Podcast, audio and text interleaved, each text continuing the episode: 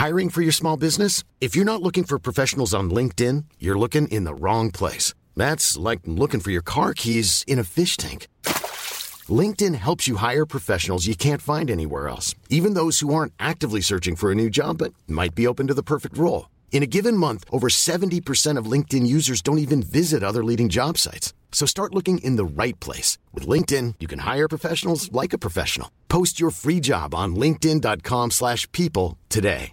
Quality sleep is essential. That's why the Sleep Number smart bed is designed for your ever-evolving sleep needs. Need a bed that's firmer or softer on either side? Helps you sleep at a comfortable temperature? Sleep Number smart beds let you individualize your comfort so you sleep better together. JD Power ranks Sleep Number number 1 in customer satisfaction with mattresses purchased in-store. And now save 40% on the Sleep Number limited edition smart bed for a limited time.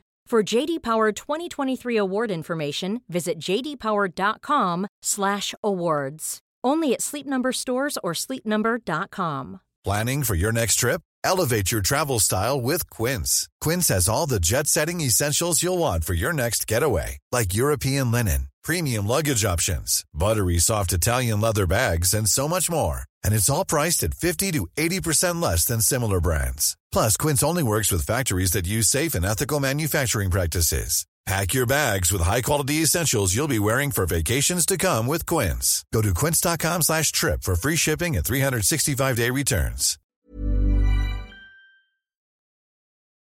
Fem år har vi poddat och vi tittar en kortis bakåt, men att titta framåt ligger mer för oss, eller hur Boel? Absolut. Men först en liten kortis bakåt. För ett av våra mål när vi startade podden, det var ju att förändra några synsätt som vi hade fått syn på. Det första, att hälsa på jobbet alltid tolkades som att man skulle påverka vad individen åt och tränade eller tänkte om stress. Vi ville börja med organisationen och inte individen. Vi ville prata mer om hur vi beter oss mot varandra och hur man skapar miljöer där människor blomstrar och trivs. Och så ville vi prata om ohälsa, ledarskap, organisationskultur och synen på hur vi samarbetar. Och så det andra, att hälsotrenden faktiskt gjorde oss sjuka. Vi ville komma från en hetsig och prestationsinriktad syn på hälsa som bara drev folk in i sjukdom. Och Ann-Sofie, har vi lyckats hålla den tråden tycker du? Ja, det tycker jag verkligen. Och om det är någon feedback som vi får som värmer enormt mycket så är det just det här perspektivet som vi håller med hjälp av alla våra gäster. Att vi har faktiskt tagit itu och pratat om de här frågorna och eh, verkligen breddat, eh, alltså vi, i podden har vi verkligen breddat begreppet kring hälsa långt, långt, långt liksom utanför och framåt kring det här som du beskrev nu, det här snäva begreppet. Så det tycker jag verkligen att vi har att vi har gjort. Så tack till alla våra gäster för det första som har varit med och bidragit till det här under åren, för det har verkligen varit helt eh, avgörande. Mm. Och high five, en digital high five till dig, Ann-Sofie, på det. Men frågan är, har omvärlden runt oss förändrats då? För då pratade man mycket om psykisk ohälsa och hur vi motverkar den och tyvärr pratar vi mycket om det fortfarande. Vad tror du, Ann-Sofie, har världen förändrats till det bättre? Alltså, det är ju ofrånkomligt att vi poddar i pandemin där vi ser att liksom den ohälsan har ökat. Och jag tycker det vore ju konstigt om den inte gjorde det. Om vårt sätt att leva har påverkats och massa människor dör och är sjuka och vi är oroliga för det så vore det ju konstigt om vi gick runt och var helt liksom, mentalt opåverkade och eh, psykiska, psykiska ohälsan fortsätter öka. Jag tycker att vi ser en tydlig förflyttning i att företag och organisationer vill jobba mer proaktivt och har den här frågan på agendan på ett helt annat sätt än hur det har varit tidigare. Och jag tänker att precis när vi började podda där 2016 så kom den här nya föreskriften OSA 2015 kolon 4. Jag tänker inte säga så mycket hur den har påverkat, men det är i alla fall lagstadgat att vi ska motverka ohälsosam eh, arbetsbelastning och kränkande särbehandling på, på arbetsplatsen. Så det har hänt väldigt mycket i hur vi pratar. Det kommer mer och mer forskning på vad vi behöver göra, men det behövs fortfarande jättemycket forskning på vad friskfaktorer faktiskt är. Så det finns mycket att göra. Ja, och tur är väl det, för jag vill inte sluta podda med dig. Och idag ska vi Nej. som sagt blicka framåt. Häng med!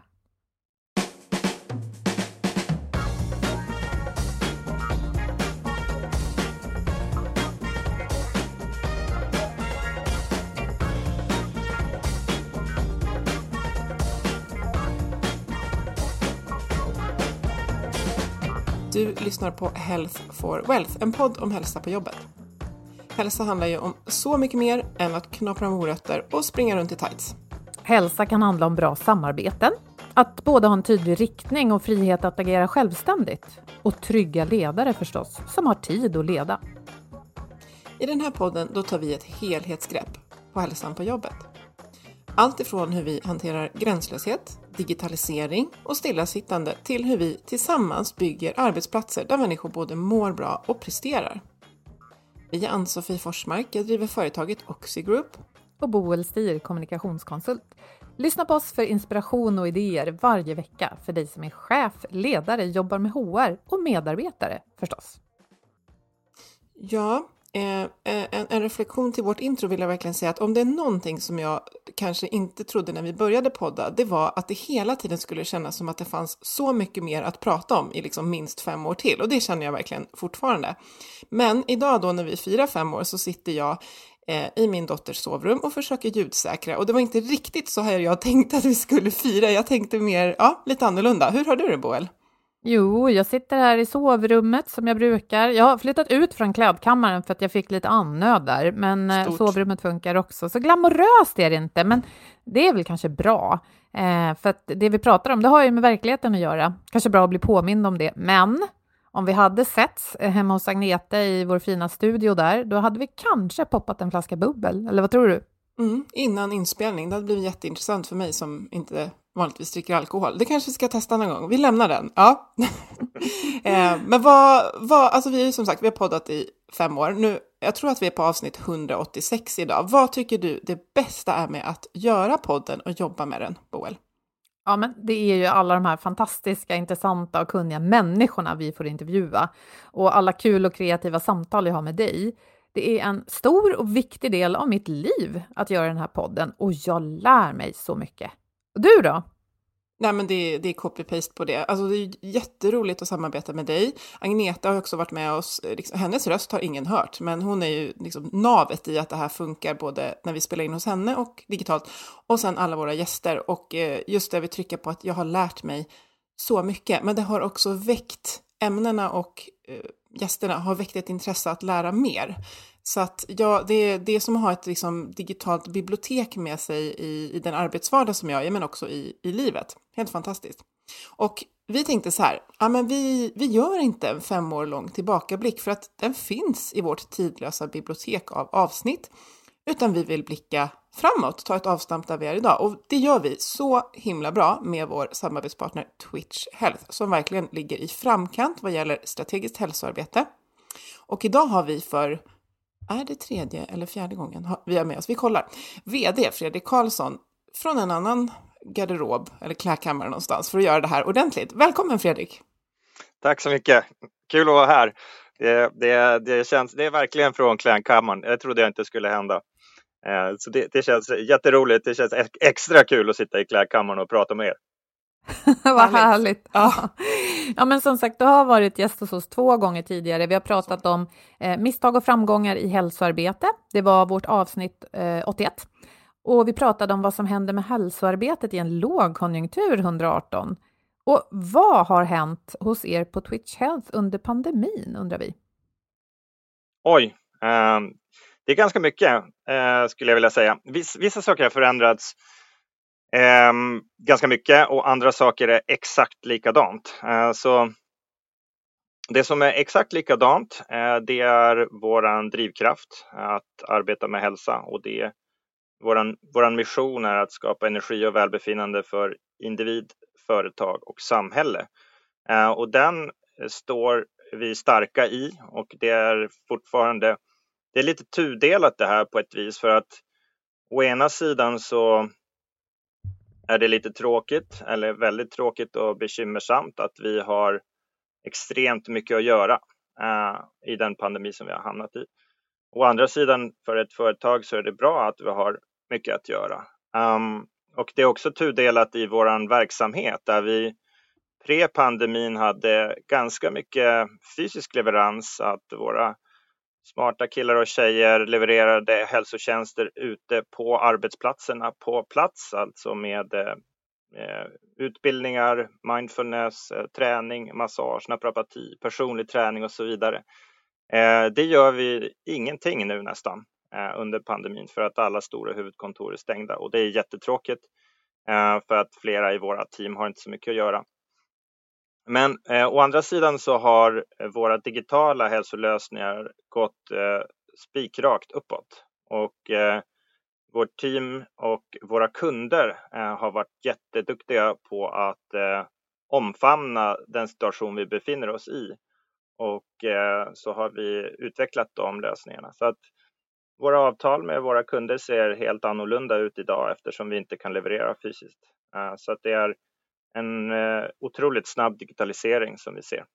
Det har väl hänt, eh, vilket har medfört att man ibland sitter i en klädkammare, vilket har medfört att vi har inrett en eh, filmstudio på, på kontoret, vilket har lett till att vi har rekryterat två stycken content producers som jobbar med att producera vårt digitala content och våra webbsändningar, inspelningar och så vidare.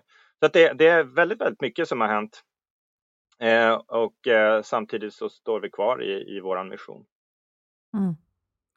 Det, det, känns som en ganska framgångsrik eh, man ska säga, hantering av, av, läget, att, att uppdraget finns kvar, men dess form behöver vara dynamiskt och, och så. Och det, så är det ju, om man säger till vardags också, pandemi eller inte. Så att, eh, jag upplever i alla fall att ni verkligen, eh, vad ska man säga, ni var tidigast, eller väldigt tidiga på det, man säger det här digitaliserings tåget med att eh, flytta era tjänster dit och ni var redan på väg men har behövt liksom accelerera det såklart.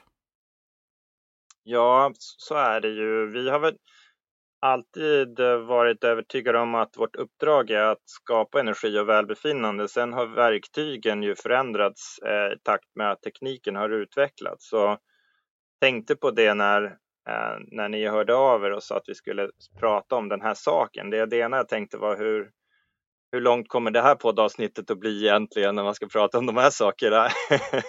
och eh, det andra jag tänkte på det var att jag tittade tillbaka eh, när, jag, när jag för första gången var med i eran podd. Och det var faktiskt ett avsnitt till, det var 2017. Eh, och då pratade vi om framtidsspaning inom hälsa eh, då. Och tittade tillbaka på vad var det vi pratade om då? Ja, Då pratade vi eh, lyssnade en bit in i det avsnittet, då pratade vi ganska mycket om digitalisering. Eh, och eh, faktiskt redan 2007 så gjorde vi det första forskningsprojektet som hade e-hälsokomponenter i sig. Så att det, här det är liksom verkligen inget nytt, men nu har det ju bara blivit Ja, det finns inget annat sätt att arbeta på för att skapa tillgänglighet för, för människor. Så att eh, därför så har det ju blivit så att vi, vi var väl inte egentligen förvånade och vi var inte oförberedda, men sen har det varit en stor omställning ändå. Mm. Men eh, skiljer det sig vad era kunder efterfrågar? För som du sa, visionen och missionen är, är densamma. Men eh, vill man ha någonting annat och är det någonting man inte längre efterfrågar, Fredrik? Jättebra fråga. Jag tror i, i grunden så är ju behoven ganska lika, kanske accelererade till och med. Eh, men den tid som vi har gick in i då, det är klart att det påverkar oss, både människors tankar, känslor och beteenden. Och det som har varit eh, kriser har vi ju genomgått i, om vi säger i näringslivet och i världen många gånger tidigare. Men det som är unikt för den här krisen är att vi har eh, flyttat hem Eh, till våra hem. Och nu gäller inte det alla branscher, men många har upplevt ett större hemarbete och vi eh, går inte ut lika mycket på, på restauranger och teatrar och till gym och så vidare, föreningsliv och så. Så att det är en ganska stor omställning. Eh, så att jag vet inte, jag tror nog att liksom, frågan, problemen som man vill lösa är ganska lika. Eh, men det som har accelererat skulle jag vilja säga, det är att man vill satsa på hälsa på grund av att man vill bygga gemenskap och kultur. Eh, så att det behovet har, har blivit mycket, mycket större. Så av de nya kunderna som vi började arbeta med i slutet på förra året och i början på det här året så har drivkraften i princip varit gemenskap och bygga gemenskap utanför de här äh, Teams och Zoom-mötena som man har där man träffar samma tio personer varje vecka och det är effektivt och man har en tydlig agenda och det bara smattrar på. Men det här andra som man normalt sett eh, märker i organisationen, att gemenskapen och vad är bolaget, så där, det vill man fånga. Och sedan så är det en annan sak som är ganska mycket back to basics, att vi har många uppdrag nu därför att man börjar känna i kroppen att man har suttit stilla väldigt mycket. Eh, så att området som eh, som man då kallar ergonomi som brukar göra att de flesta, flesta checkar ut och tycker att det låter tråkigt. Eh, det området har blivit ganska hett helt plötsligt. Så hur gör man då hemma när man ska ha, man har helt, om man är tusen anställda så har man tusen unika arbetsplatser. Mm. Som är unika både till den fysiska arbetsmiljön men också att man har, man kanske jobbar hemma med ett par tonåringar och no några husdjur och lite sådana där saker och grannar som renoverar. Så Eh, hur, hur, löser man det? Mm. Så det är andra behov eh, och så sen undrar man ju hur man ska göra det förstås. Mm. Ja, men vilken, vilken stor bit att tugga i, tänker jag, som ni får ta i tillsammans med kunderna. För vi pratade initialt om att vi ville, när vi började podda, eh, vi ville vända blicken bort från individen, inte för att individen inte är viktig, tvärtom, men just för att vi upplevde att man ofta liksom pekade på individen och sa det är du som äter fel, det är du som tränar för lite och det är du som liksom tycker att det är jobbigt med stress, för att förenkla det väldigt mycket. Ja. Och så ville vi zooma ut och titta på men hur funkar organisationen? Finns det stöd för att man ska kunna funka bra i sitt arbetsliv? Och nu har vi varit med om det här, eh, alltså att man har eh, brutit upp organisationen. Den kanske funkar bra i, i rena leveranser, alltså att folk gör det de ska, i många fall. Men vi funkar inte lika bra. Och jag blir jättenyfiken på det här du säger om gemenskap, för att jag såg framför mig att ni kanske då mer levererade olika så här, hälsotjänster riktade till individer eller att man tar del av en app och liksom väljer själv. Men hur gör man då för att bygga en annan typ av gemenskap än den här lite tråkiga och leveransinriktade Zoom-mötet? Mm det är ju en eh, gigantisk fråga och den har väl liksom flera områden i sig. Så man, jag svarar utifrån om jag svarar utifrån vårt område, vilket då är hälsa på företag och hälsa som fysiska, mentala och sociala komponenter, så, så blir det ändå en ganska, eh, en, en, ganska stor fråga. Vi är ju inte ett managementbolag som ordnar bolagets organisation och flyttar eh, organisatoriska delar. Men jag skulle nog säga att det ena är väl att så här, vi har de facto levererat också på individnivå och eh, låter ind stöttar upp individen för att man behöver stötta upp individen på grund av att förvisso kanske många har fått mer tid eh, och förutsättningar. Att vi, jag, jag har pratat med många, många HR-chefer som säger, men hur svårt ska det vara? Eh, ja, det är jättesvårt eh, för att vi behöver återskapa nya rutiner eh, som människor. Och, därför, och där kommer ju det organisatoriska in då. Hur ska organisationen och arbetssättet och kulturen kunna stötta individer eh, att kunna klara av att göra rätt val och att må bra och, och fatta rätt beslut. Ehm, men till din fråga då kring de organisatoriska delarna så är det igen ganska mycket, skulle jag säga, back to basics. Alltså, så här, man behöver ha en tydlig riktning eh, för det man vill uppnå. Man behöver ha med sig ledning, chefer och förankra för hela, i hela organisationen eh, så att man har det klart för sig. Och det här har blivit, jag skulle säga att det är inte särskilt olikt för hur det är för individen själv. Därför att många individer upplever det har gått bra eller, eller mindre bra med det här, att man behöver återskapa rutiner. Eh, och när det gäller organisationer så behöver man återskapa roller och ansvar och processer och arbetssätt för att stötta individerna. För att de rutinerna och arbetssätten och processerna som vi hade innan pandemin, i många organisationer så funkar inte de optimalt digitalt. Eh, utan det man kanske gjorde först då var att man översatte eh, rutiner som man hade eh, som funkade bra när man ses på ett kontor. Men Men så pluttar man då in dem i ett eh, Teams-kontext eller Zoom-kontext och så funkar inte det särskilt bra. Eh, utan det som vi förordar då är att man, och så som vi har jobbat med gemenskap, det är ju att vi använder hälsa som någonting universellt. Eh, därför att alla människor vill i grunden må bra, det har vi pratat om många gånger. Men alla människor har också olika väg till hälsa och olika utmaningar och olika förutsättningar. Men det är, den enande kraften är just hälsa.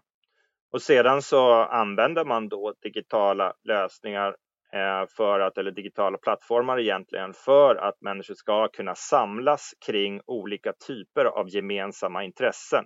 Och så skapar man interaktion genom det. Så att egentligen så, vår vi använder det positiva sociala trycket på arbetsplatsen eh, genom de digitala kanalerna för att människor ska få stöd i hälsa. Och samtidigt som vi använder då den sociala hälsan som ett stöd så är det också eh, en reell effekt som uppnås. Eh, så att man ska säga så här, det vi alltid har gjort sedan, sen vi började jobba med digitala hälsoprogram, då när man nyttjade det positiva sociala trycket i organisationen, så var från början så var det en idé för oss att få människor att göra exakt det här ni säger, att man ska röra på sig och välja rätt saker, eh, äta rätt saker och kanske få till beteendena för hur man sover bättre. För att det är grundläggande för att vi ska må bra. Men nu har den sociala hälsan egentligen under pandemin blivit en central effekt eh, som, som bolagen väljer att köpa de lösningarna för. Då. Mm. Långt svar. Mm. Och hur kan det mm. konkret se ut? Är det att man att det finns någon typ av app eller något annat digitalt rum där man kan mötas utifrån intressen då som du nämnde Fredrik?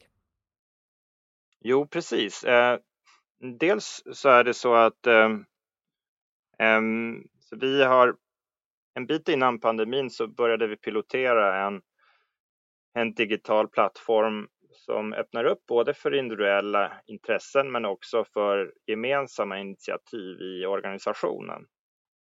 Och eh, i den så använder vi då Eh, ta fasta på individens egna intressen och utmaningar inom hälsa. Eh, och om man då delar upp det i sociala, mentala och fysiska delar så är det vissa människor som kanske attraheras av att eh, förbättra sin återhämtning eller träna mindfulness eller träna yoga hemma medan andra kanske vill förbättra sin styrka eller bli av med sin ländryggsmärta eller vad det kan vara. Eh, och i den här plattformen då så erbjuder vi olika typer av program för olika intressen eh, som individen kan starta när de vill och det blir då på individuellt ansvar. Men vi erbjuder också, ska vi säga gemensamma starter eller kurser eller man skulle kunna säga att det, liksom, det kunde vara som en, en virtuell bokklubb eller liksom en virtuell promenadgrupp eller så här. Så att då startar den i ett företag så startar den ett visst datum och så får man ansluta sig till den och så, och så kör man då, eh, får man olika uppgifter varje dag som man då tränar på tillsammans och så kan man chatta med varandra. Man kan också chatta med hälsocoach via plattformen. Ett exempel är att vi eh, innan jul gjorde eh, Mest på kul, men det visade sig bli ganska bra. Vi gjorde en aktiv julkalender. Det är många som gjorde julkalendrar på Instagram och sådär och det gjorde vi också i våran plattform. Och till exempel på Länsförsäkringen fick vi över 200 pers som hakade på våran julkalender och eh, så fick man olika roliga uppgifter inom fysisk, mental och social hälsa varje dag och så fick man igång snacket där och man träffas helt enkelt eh, då i de Eh, i de sociala grupperna. Vad intressant att blanda de tre, för lite som du sa Fredrik, eh, vi kan vara olika inriktade på, alltså någon kanske mest tänker att nej, men jag behöver pauser och mindfulness, medan någon annan är intresserad av fysisk aktivitet. Men att blanda dem, att det visar sig vara framgångsrikt, det, det tycker jag låter kul, men det förvånar mig också faktiskt. Ja, kanske, och det, det ja, det förvånar dig alldeles uppenbart, men det, jag tänker att det här är någonting som vi har diskuterat också med några av våra kunder, för det har krävt ett lite av en ändring i mindset. För innan pandemin så var det ofta så att vi sökte hitta då aktiviteter som passar alla. Men eh, det är ju inte så. Det går ju inte. Det går inte att hitta en aktivitet. Det blir bara trubbigt, utan det är bättre att positionera saker tydligt och så attraherar det vissa människor och så kan de enas kring de sakerna. Ehm, så att, tidigare så kanske det var så att det var väldigt eh, en nischat att erbjuda en workshop i mindfulness för att man tyckte att det var lite för smalt, men det är det inte nu. Utan det blir det ska en billigare kontaktkostnad på det här sättet. Att man då kan eh, erbjuda som väldigt eh, tydligt positionerade erbjudanden och så kan olika människor ansluta sig dit. För det är också så här att det är ju ingen människa som behöver en app till Nej. eller en digital plattform till. Men, men däremot så är det väldigt många människor som vill lösa saker i, i sina liv, som har eh, saker som de vill förbättra eller förstärka eller kanske bli av med eh, och utveckla. Och då så även inom hälsa. Och det är först då när man ser att okej, okay, här verkar det vara någonting som löser ett problem som jag har.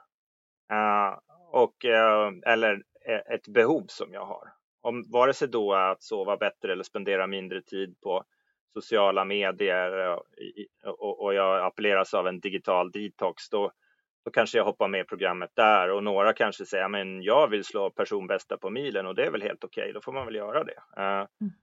Sådär.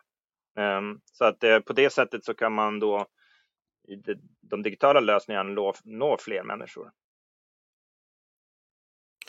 Jag tänker att du, du kom in på det här med eh, alltså gemenskap, att fokusera på gemenskap, att det, ni har upplevt att det är ett viktigt fokus. Det är ganska eh, mycket bra i linje med, med lite framtidsspaningar som jag och Bol har tagit del av som vi hittade i en artikel hos chef och det är Kairos Future, framförallt Mats Olsson där som har varit med och spanat, att tillsammans blir allt viktigare.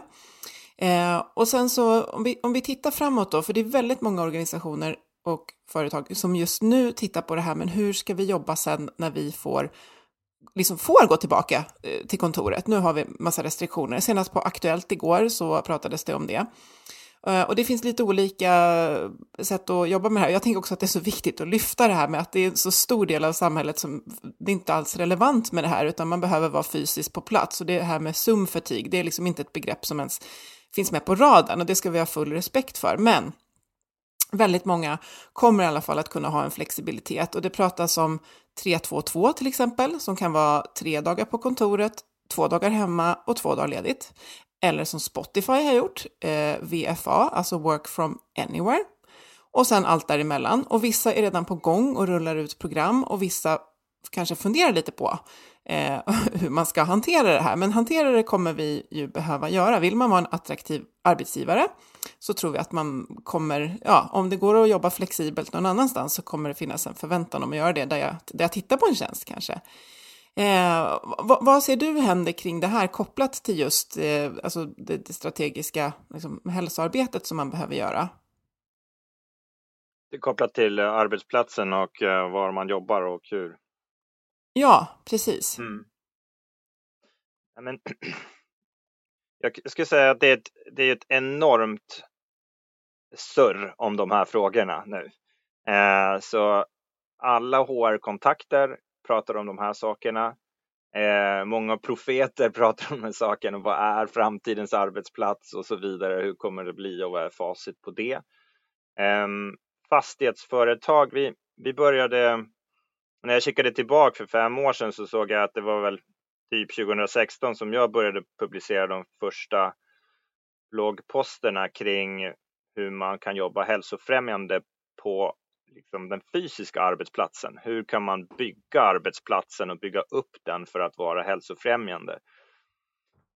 Um, och det fortsätter väldigt mycket nu så att eh, alltså den diskussionen där fastighetsägarna funderar, de har ju starka kommersiella intressen givetvis att människor ska komma tillbaka på arbetsplatsen. För varför ska man annars ha ett kontor eller kanske en mötesplats som vissa företag faktiskt har börjat kalla det nu. Det är inte ett kontor utan det är ett ställe där du möts. Eh, så jag tycker det är, eh, det, det, det är väldigt, väldigt spännande och då blir det mera ur det perspektivet så blir ju det som tidigare var arbetsplatsen eller kontoret mer en social arena, att det är dit du går för att, för att vara social. Jobba kan du ju göra precis var som helst. Eh, så det tycker jag är, eh, där pratas det väldigt mycket. Ehm, även just vad är arbetsplatsen?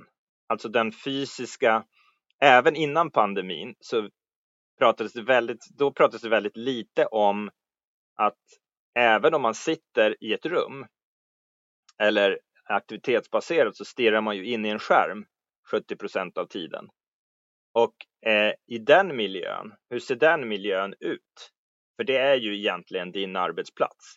Så eh, där finns det undersökningar som eh, fr från lite olika ställen, men man tittar på hur lång tid eller hur mycket tid spenderar den anställda på att leta information exempelvis. Eh, och där så, så, finns det siffror som upp mot 30 procent för en normal tjänsteman. Mm. Eh, och man kanske har i ett stort bolag, man kan ju ha hundra olika system.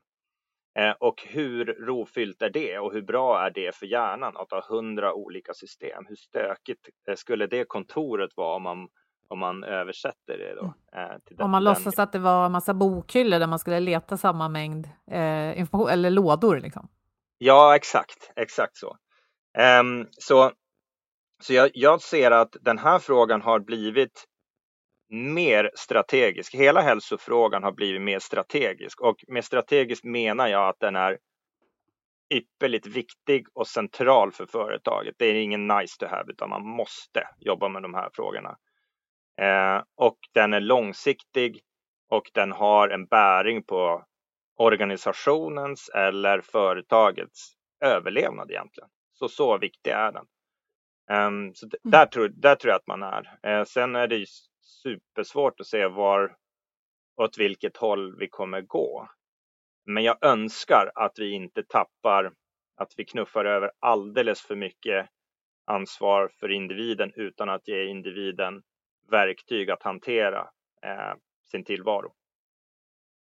Men det där är ju jätteintressant mm. som du säger Fredrik, för tiden vi spenderar i skärmen det är eh, oftast, och det ska vi väl vara glada för, det är oftast ingen som hänger över axlarna på oss och ser exakt hur det är. Så det är vi som individer som upplever det här att ja, men system laggar eller inte åtkomliga eller är liksom inte uppbyggda på ett användarvänligt sätt. För att eh, det är väl det du eh, pratar om, att, eh, ja, att olika system inte gör det de ska. Jag får mig att din kollega eh, Emily som är Eh, hon är fysioterapeut, va? Ja, så Hon eh, använder ett begrepp som digital ergonomi för just det här du beskriver. Mm, precis. Ja, men det, det kanske är någon, ja. Nej, förlåt. Nej, men jag tänker att det, det, är intressant som du säger att vi kanske inte har uppmärksammat det tidigare, men vi har ju också läst om menar, frustrerade människor inom såna stora offentliga sammanhang, vården till exempel, läkare som behöver komma åt journaler och systemen laggar och de får stå och kämpa med IT mer än vad de som träffar patienter. Ja, exakt. Eh, så, så det jag tror nu är, som, liksom, på den positiva sidan av det här, är ju att vi har sett en massiv utveckling. Alla som använder de här tjänsterna, Zoom och Teams och så vidare, de, kommer ju, ser ju uppenbara skillnader, inte från vecka till vecka men från månad till månad. Så det är ju en otroligt snabb utveckling eh, av, av eh, tekniken här. Eh, och, och, teknik då som faktiskt kan hjälpa oss, inte teknik för teknikens skull, utan teknik för människans skull och för våra hjärnors skull och för våra kroppars skull. Så att eh, här, här samlas det ju enorma mängder data kring som börjar användas. Det är ju så faktiskt att om man använder vissa digitala produkter som för sitt jobb så föreslår de ju så här, Fredrik, du borde, eh, hur, hur, hur ser det ut nästa vecka för att planera in eh, reflektions och fokustid? Och vad sägs om eh, 14.00 på onsdag? och så kan jag bara klicka ja och så bokas den in. Det, det tycker jag att då har man inte kommit hela vägen såklart. man kan komma mycket längre, men det är ändå ganska bra tycker jag. Att man tittar på eh, välbefinnandet också. I de här Hälsofrämjande AI skulle man kunna kalla det mm. för. Ja, exakt. Ja, det där det gillar jag. Det där går jag igång på. Exakt, det är, det är superkittlande att man faktiskt har teknik som, eh, som gör jobbet åt en. Ju, mm. Jag tänker där att det är ganska naturligt att ha en träningsklocka som, som talar om att det är dags att vila. Men tänk att ha en kalender som bara, du, det, det här är för mycket, inte så här, det här är för mycket möten, men lite så här, jaha, nu, nu bokar du in ett till möte, hur, hur lägger du in förberedelsetid eller återhämtning från det här? Eller är det här ett, jag föreslår nästa möte ett promenadmöte, alltså här finns det ju enorm potential. Eh, jag tänker också att vi kommer in då lite på ett lite nördigare område, men som ni definitivt såklart är i kontakt med, och det är ju det här kanske lite mer åt quantified self, att vi som individer nu har en ökad möjlighet att fånga upp väldigt mycket data om oss själva, både kring eh, det vi äter och hur det påverkar oss. Eh, jag sitter med en sån här jättesmart ring på fingret som mäter min sömn. Som jag, jag gillar ju inte att mäta för mycket, men den här älskar jag. Och den ger mig massa data och det gör ju också att jag när jag väljer om man säger, hälsotjänster så, så är det lite mer, jag har, jag har mer tillgång till data när jag ska välja vad jag ska göra.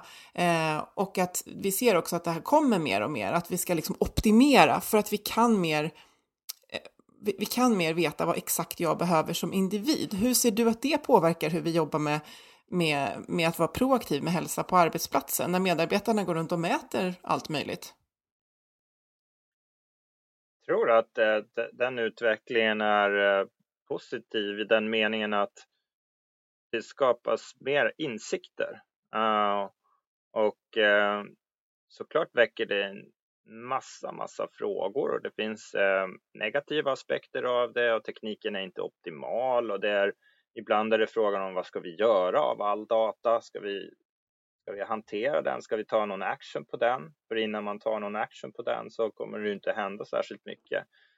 Um, och, um, men jag, men, men uh, jag tror att det sätter större tryck på arbetsgivaren. Och en, det här är högst spekulativt då, men jag fick frågan här om veckan så här, varför det är så att det verkar som att, och det har man sett i undersökningar också, så det håller i sig, att det verkar som att i tjänstemannaorganisationer så satsar man mer på hälsa. Uh, och uh, man kan också se att konsumtionen av som prylar och den här typen av tjänster som du refererar till då är större bland tjänstemän. Och jag tror också det att när de här sakerna flyter upp och du berätta för en kompis att din REM-sömn var påverkad på det här sättet eller din deep sleep var påverkad. Nu blev det inte som jag trodde den här natten. Då börjar ni prata om det och så sätter det liksom en förväntansbild eh, också på arbetsgivaren på grund av att det, som man, den rörelse som man har sett under ganska många år nu är ju att gränsen mellan arbete och privatliv suddas ut. Och eh, både ur ett personligt liksom personliga reflektionen är att man ser ju den tid som har varit nu så har man ju fått vara hemma hos eh, alla sina medarbetare och ni får vara hemma i min klädkammare idag på, här, eh, i den här podden. Va? Så att eh, det, gränsen suddas verkligen ut, men också undersökningar som visar det att man förväntar sig att arbetsgivaren ska ta ett större ansvar även för liksom mitt liv. Man pratar om i någon Harvard Business Review artikel så pratar man om life experience, inte employee experience längre.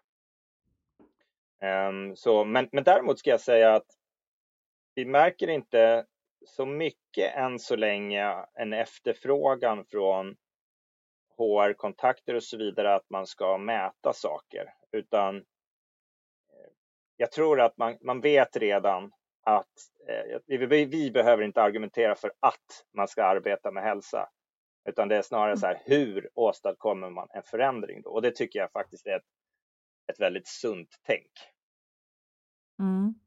Mm. Jag menar helt enkelt att jag, jag, jag, menar helt enkelt att så här, ur ett organisationsperspektiv så behöver vi inte mera bevis för att det är verkningsfullt att arbeta med hälsa.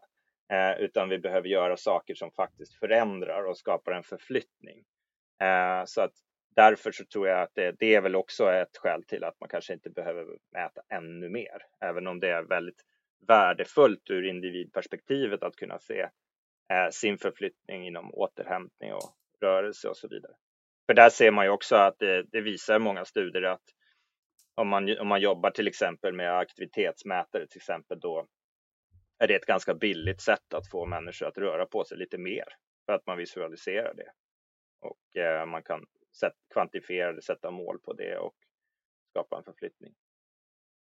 Och möjligheten att, att jag själv bestämmer vilka mål eh, jag vill sätta och sånt där. Så att vi inte, jag tänker att vi kanske har förflyttat oss där också med hjälp av digitala eh, möjligheter från att ja, men nu ska alla eh, delta i det här löppasset på fredagar. Alltså, det finns ju ingen anledning, lite som du var inne på Fredrik, att, att hålla på så där längre och förvänta sig att alla vill gymma på torsdagar eller springa på fredagar. Nej, inte principen som sådan. Eh, däremot är jag helt säker på, jag vet, jag vet det, vi, vi får sådana meddelanden liksom, liksom he, hela tiden att man längtar tillbaka till att träna tillsammans i grupp. Men det är ju för dem som längtar tillsammans och träna i grupp. Det betyder inte att alla längtar tillbaka till att träna i grupp, utan det är, det är, det är att respektera de individuella drivkrafterna där. Eh, så att, men jag är, jag är säker på att vi får också en, när pandemin släpper, eh, så kommer vi så kommer vi få eh, en rejäl rekyl, tror jag, eh, och eh, få se en massa mm. fysiska möten. Jag menar, prova tanken liksom att eh, Tegnell säger nu deklarerar vi pandemin över, varsågoda gå tillbaka till arbetsplatsen. Det bolag som gör det och säger, men hörni, vi gör en digital AV eller en digital kick-off. Hur mm. känns det liksom? Det, mm. det, kommer ju inte hända direkt utan eh, det är klart att man kommer, man kommer träffas. Men, men med det sagt är det inte säkert att det är alla som egentligen vill det. Nej, kanske inte lika ofta som vi har Nej. träffats. Nej. Det, mm. Nej. Nej. Mm. Och det här du sa att Det finns ett uppdämt behov, men det brukar ju vara så. Kör du Annie. Nej, alltså det, fin det finns ett uppdämt behov av att göra det man inte har fått göra och då slår pendeln kanske jätteskarpt tillbaka åt andra eh, hållet ett tag och sen bör man stanna upp och reflektera. men jag tror jag behåller det här, för det här var ändå bra med, ja så. Och det är precis det som vi rör oss kring och pratar om när man pratar om proaktivt hur vi vill ha det. Liksom, vad behåller vi av de här liksom, påtv först påtvingade beteendena vi har fått? Men jag, jag tänker just utifrån om, om man bara kopplar till liksom motion, eh, eh, att just det där att det är många som saknar att få eh, eh, Eh, umgås och träna tillsammans till exempel. Där finns det nog ett jätteuppdämt behov. Det är väldigt många lopp som man skulle gjort som man inte har kört och som man kommer eh, såklart många fler då procentuellt kommer försöka göra kanske när man får göra det. Men ja, det är så många delar i det här eh, som man behöver liksom förhålla sig till och föra dialog kring, både för sig själv som individ men också i kontextet, arbetsplatsen som vi pratar om. Mm. Jag tänker på som jag gjorde i morse, på tisdagar har jag börjat springa med min dotter, för då har hon sovmorgon och jag har också möjlighet att, att ta lite längre tid på morgonen. Eh, och den vanan skulle inte jag vilja släppa. Och då får det mig att tänka på, vi hade en framtidsspanare här som heter Charlotte någonting, nu minns jag inte efternamnet på henne, för några månader sedan. Hon sa just det här att... Mattfolk. Ja, tack. Mm. Att i framtiden kanske vi vi jobbar på ett företag där vi har framförallt en digital anknytning till våra team och, och vårt sammanhang.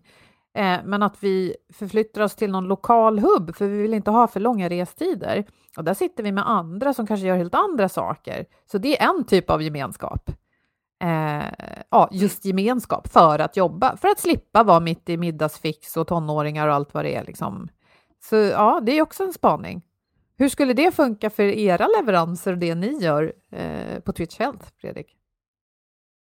Jag skulle säga att det skulle funka bra. Eh, dels de digitala lösningarna vi, vi pratade om tidigare med våran, våran hälsoplattform som heter Twitch on demand. Den skulle ju den skulle ju funka, det är ju fullt skalbart. Men det är också intressant att även innan pandemin så var ju en het sak innan pandemin var ju co-working-trenden om man så säger.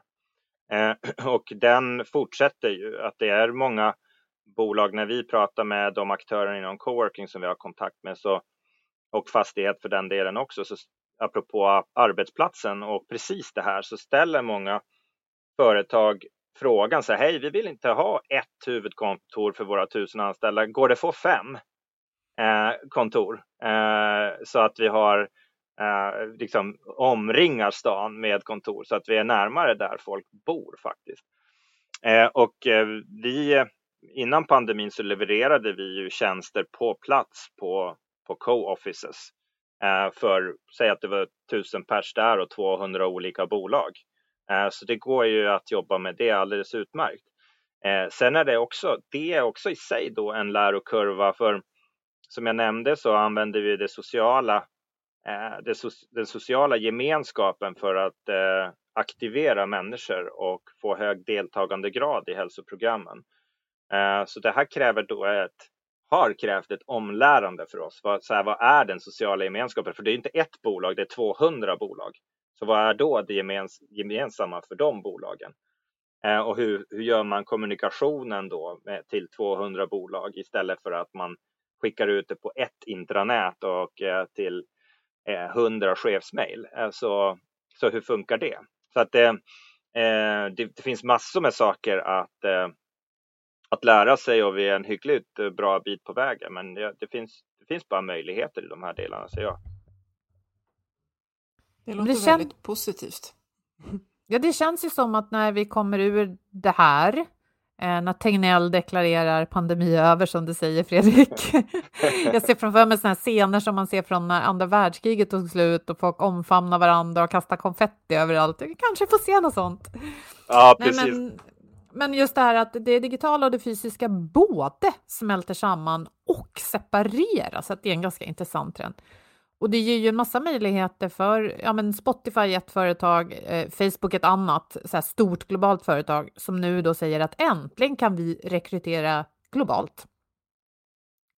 Och det tänker ja. jag det är bra för dem och det är troligen bra för alla de kunniga människor som eh, fram tills nu bara befunnit sig på fel plats. Liksom. Ja, precis. Ja, det är ju mm. väldigt, väldigt spännande. Uh, där det blir många frågor som kanske är lite lite off topic, men det berör ju det här ämnet också. Så här, varför är det så att mm, lönerna är jättehöga i, Silicon Valley? För det måste de vara, annars kan du inte bo där. Mm. Eh, så så var, varför ska du inte kunna bo i Åmål eller Piteå då? Mm. Eh, och, och, och, få samma ersättning för det jobb som du faktiskt gör, din prestation och inte hur mycket din bostad kostar. Mm. Uh, så, det blir intressant att se de drivkrafterna och, och hur kompetensen värderas. Och, uh, så det tycker jag är väldigt, uh, väldigt spännande utveckling att, mm. att följa. Mm. Verkligen. Så vi har eh, all tragedi och all sorg till trots som det här eh, året ska vi säga har fört med sig så har det också lärt oss en massa som vi förhoppningsvis, om vi kan få syn på det som är dåligt i det samhälle vi har idag. Jag menar, vi har många exempel på sånt, o, o, alltså ojämlikhet, många grupper som drabbas mycket hårdare av pandemin. Om vi kan få syn på det och göra någonting åt det så kommer vi också ur det här med ja, dit vi ändå var på väg, att det digitala och fysiska på något sätt smälter samman, eh, har gått fortare och förhoppningsvis att vi kan få så mycket bra ut av det som möjligt.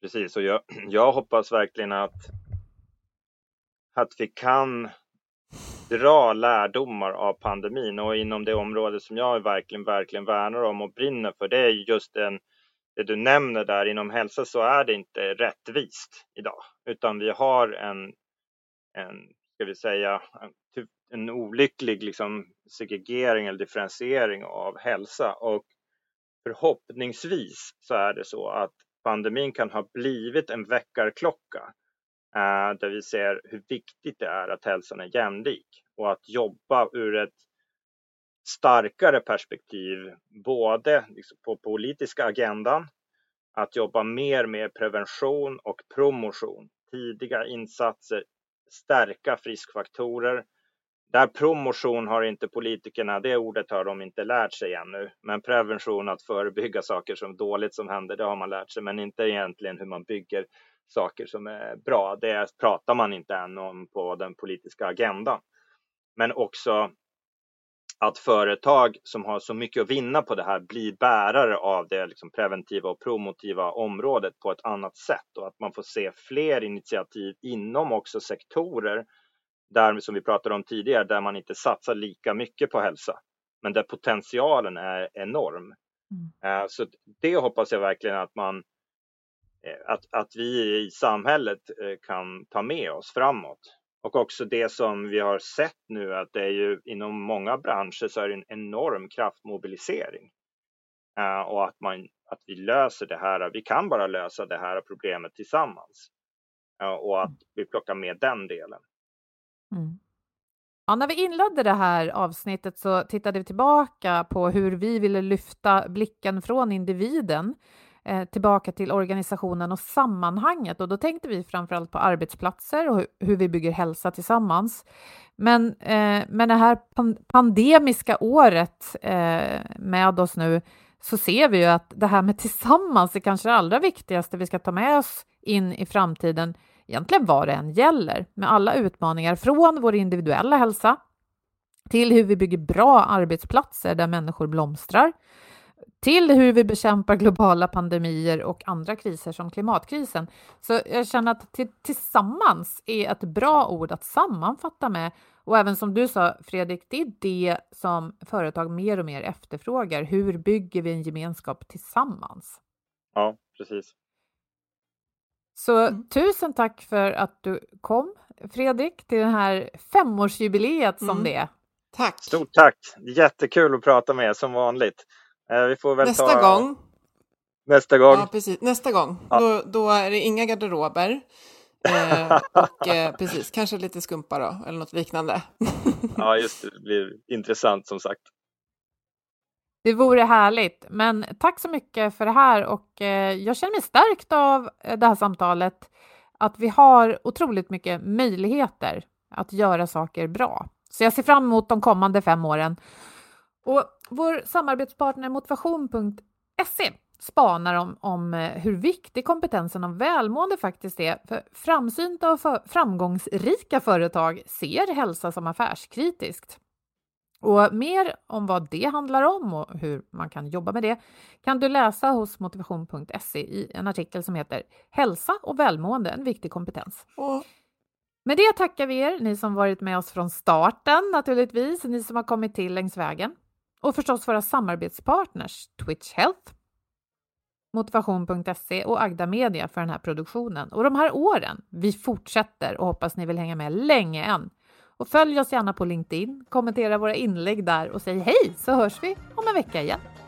Tack och hej. Hej då.